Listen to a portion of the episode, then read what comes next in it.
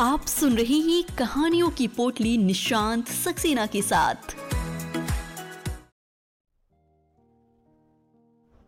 Hello, नमस्ते दोस्तों। स्वागत है आपका मेरे पॉडकास्ट कहानियों की पोटली में। मेरा नाम है निशांत सक्सेना। मैं सुनाता हूँ कहानियाँ। आज मैं आपको सुना रहा हूँ कहानी पालतू कुत्ता। ये एक तेलुगु कहानी है जिसका हिंदी अनुवाद में आपको सुना रहा हूँ।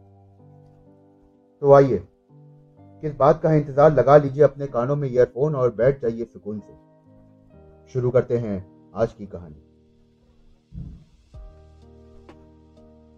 उस दिन दोपहर के समय वो कुत्ता कार से शान से कूद पड़ा। वो तेज़ी से मंजिल की ओर दौड़ा और कमरे में घुस गया। तुम हिलाते हुए वो मुलायम गद्दे वाले पलंग पर चढ़ गया। रेशमी पर्दे में सर घुसाकर खिड़की से ठाट से ऊपर नीचे देखने लगा। उस खिड़की के नीचे देखने से उस घर का आउट हाउस दिखाई पड़ता है। वो उस घर की चार दीवारी के ऊपर एक मुट्ठी भर की ऊंचाई बढ़ाकर ताड़ के बड़े डाल पर टिका हुआ खपेल का घर उस घर में एक कमरा है, जिसमें सीढ़ी डालने पर और एक आड़ी डालने पर दो खाटे आ सकते उसे सर्ट करके एक छोटा सा बरामदा है। महीने के लिए सौ रुपए किराया चुकाते हुए उस घर में चिट्टी बाबू रहा करते उस खिड़की से नीचे देखने वाला वो कुत्ता अंग्रेज़ी फ़िल्में देखता है। देव दावतों में भाग लेता है और कारों में जाकर मंदिरों में दर्शन करता है। वो कुत्ता आनंद और वैभव के साथ आध्यात्मिक और विलासमय जीवन बिता रहा है। चिट्टी बाबू छोटा सा गुमास्ता है। वो मात्र गुमास्ता है। उसकी ज़िंदगी ही गुमास्ते की ज़िंदगी है। उसकी ज़िंदगी भेड़ की पूछ के बराबर है। उसकी ज़िंदगी उधार की ज़िंदगी। कुल मिला के कहें तो यह ज़िंदगी एक दुख भरी ज़िंदगी है। उसकी ज़िंदगी एक बकरी की ज़िंदगी। शोक और पीड़ा से भरी हुई है, जो ना रो सकने की वजह से हंसती है और ना मर सकने की वजह से जीती है। बिना हवा और रोशनी के अंधेरे कमरे में बंधी हुई उसकी ज़िंदगी अंधेरे की ज़िंदगी। उसकी ज़िंदगी एक कमरे में ऐसे गुजर रही है जैसे मृत्यु की आहट। बरसते पानी की बूंदें टप टप गिरती। लेकिन उसकी ज़िंदगी में कष्टों की रगड़ से उत्पन्न कमनीयता है। पीड़ाओं के स्रोत से पहाड़ों में बहता शीतल जल। धर्म और न्याय सम्मत जीवन जी रहा है वो। जीवन संघर्ष में विजयी होने का विश्वास जो है। संस्कार है साहित्य। कलाएँ हैं और पारिवारिक माधुर्य भी वो गुलाब के पौधों में मात्र फूलों को देखता है, ना कि कांटों को।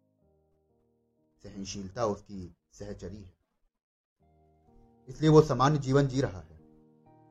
जीवन जो हंस ना सकने की वजह से रोता है और नुआ रो सकने की वजह से हंसता है।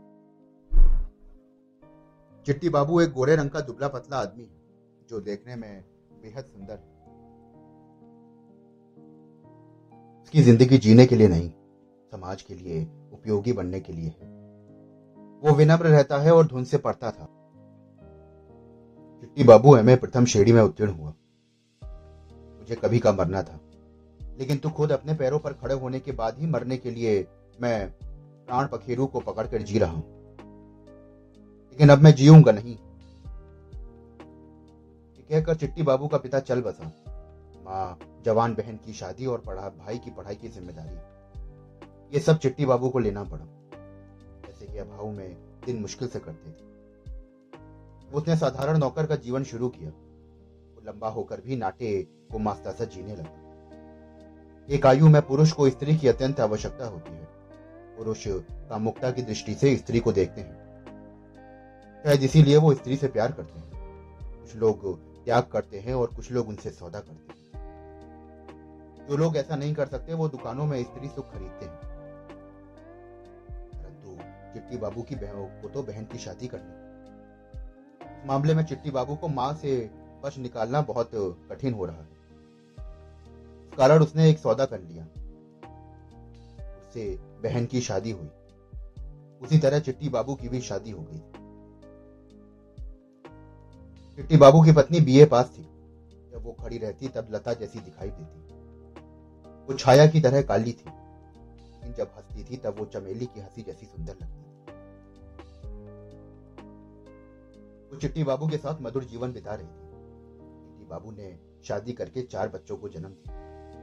परिवार का बोझ बढ़ने के कारण चिट्टी बाबू का जीवन बोझिल और दूभर हो गया। वो उधार के लिए हुए कपड़े दुकान के सामने से निकल नहीं पाता था। उधार लिए हुए किनारा दुकान किराने दुकान के सामने से भी नहीं निकल पाता था। वेतन के दिन छुट्टी लेकर वो घर पे ही रहता था। या फिर आधी रात तक ऑफ़िस में रहकर डरते हुए घर पहुँचता था कि कहीं कोई से पैसे मांगने ना खड़ा हो जाए। बाबू निरपराधी होकर भी अपराधी जैसा जीवन बिता रहा। बाबू को सागर से घृणा है, क्योंकि संसार सागर जैसा है। बाबू को चमोलियों की खरीदने वाले पुरुष से चिड़ है, क्योंकि तो वो उन्हें कभी नहीं खरीदता।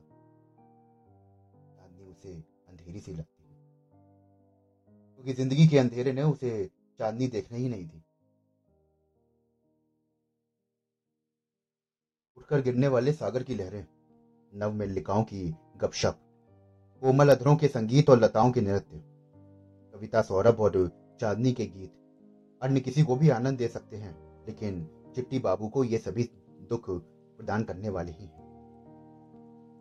संसार में दुख है, पीड़ा है, ये बात उस कुत्ते को भी नहीं मालूम है। उसे ये भी नहीं मालूम कि यहाँ पर हिंसा है, भूख है, इसलिए वो खुशी से विलासपूर्ण जीवन जी रहा है। मनुष्यों में कुत्ते से गए बीते लोग भी हैं। ये जानकर तो वो कुत्ता गर्व के मारे ऐठे चलता है।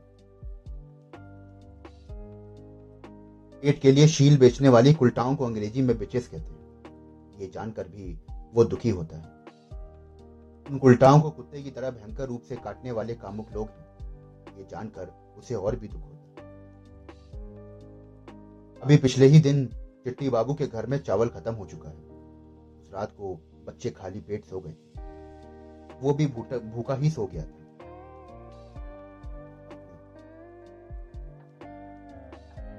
पत्नी को तो आदत सी पड़ गई थी भूखा रहने की। उसके लिए सहनशीलता ही दावत है।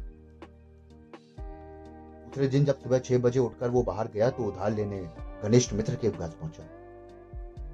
आधे घंटे तक उसने अपना मुँह नहीं खोला और बाद में मुश्किल से लज्जित होते हुए उसने पैसा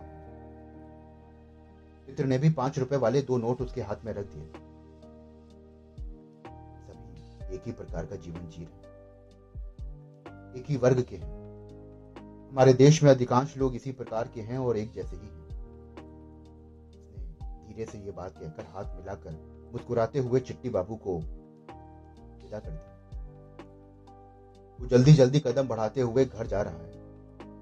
सड़क के मोड़ पर पहुँचते ही किसी की पुकार सुनाई पड़ी। रुको बाबू!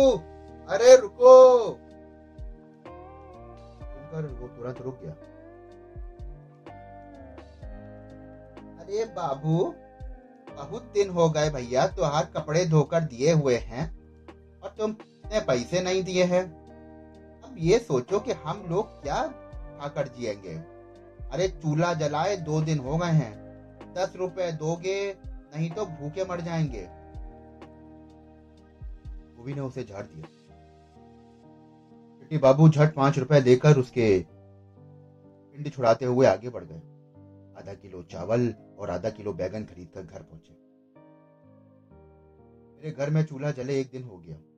धोबिन के घर में चूल्हा जले दो दिन हो गए। बस इसी प्रकार से सोचते हुए उसने घर में कदम रखा। इतने में ऑफ़िस का समय हो गया और वो पानी पीकर भोजन के लिए फिर आऊँगा कहकर ऑफ़िस चला गया। पत्नी ने खाना पकाकर बच्चों को खिलाया और बचा हुआ खाना ढक कर रख दिया। पति की प्रतीक्षा में बैठी वो घुटनों के बीच सर रखकर नीचे की ओर देखती हुई और सोचने लगी कि उस समय वो सूखने वाली कुंजलता कैसी है अभी इतने में वो कुत्ता तेज़ी से दौड़कर वहाँ पहुँचा और मुँह में कागज़ लाकर उसे दे दिया। उसने कागज़ निकाल कर पढ़ा तो लिखा हुआ था कि इस महीने का किराया नहीं दिया है, तुरंत भेजिए पीछे कुत्ते की मालकिन का हस्ताक्षर था। जब वो इस चिट्ठी को पढ़ रही थी तो कुत्ते ने खाने के बर्तनों को ढकेल दिया और खाने को सूंघ कर देखा। क्या मुझे दोगे? ऐसी ही मुद्रा में कुत्ता उसके मुँह को सीधी ओर देखता रहा और थोड़ी देर बाद चला गया। उन बर्तनों के गिरने की आवाज़ उसे सुनाई पड़ी, जिससे उसके हृदय की धड़कन बढ़ गई। कुत्ते जैसा खाना ही नहीं, कुत्ते को छुए हुए खाने को भी दो दिन आ गए। वो सोचती रही और सर पीट कर रोने लगी। समय वो छिन्न भिन्न कुंद झाड़ू जैसी दिख रही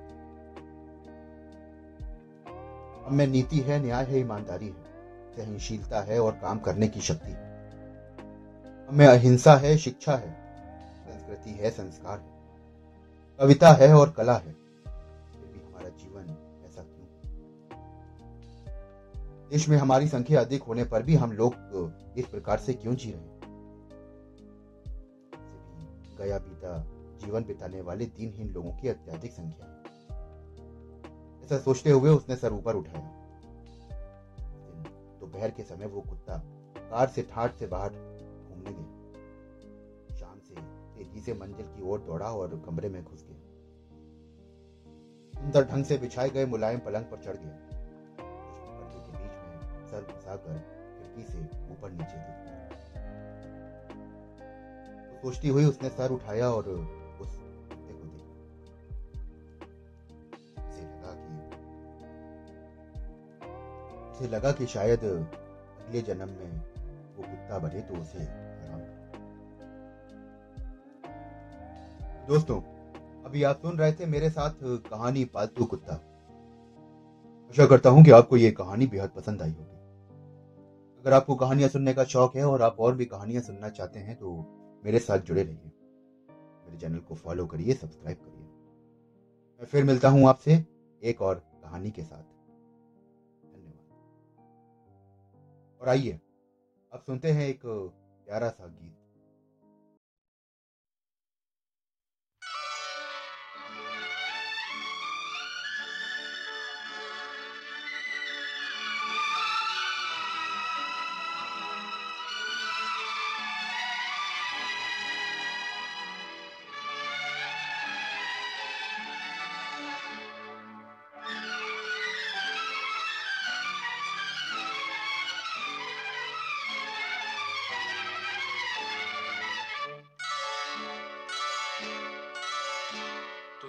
जीवन की डोर से बाँध लिया है बाँध लिया है तेरे जुल्मों सितम सर आँखों पर मैंने बदले में प्यार के प्यार दिया है प्यार दिया है तेरी खुशियाँ और सर आँखों पर तुझे जीवन की डोर से बाँध लिया है बाँध लिया है तेरे जुल्मों सितम सर आँखों पर।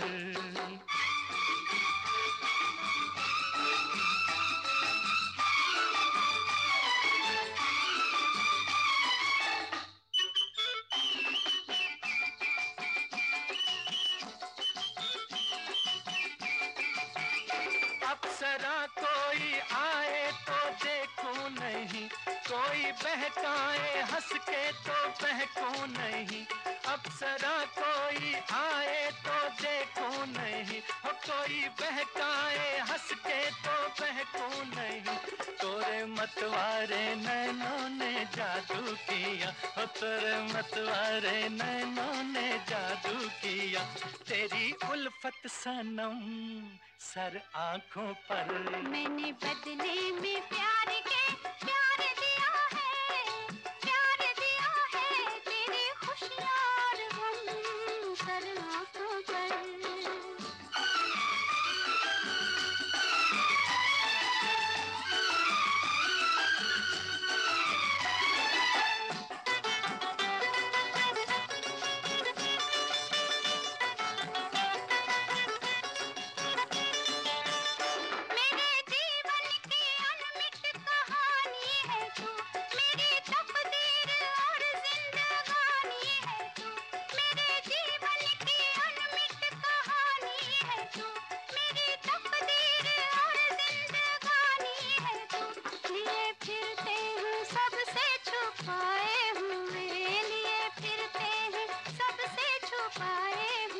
तेरी तस्वीर हम सर आँखों पर।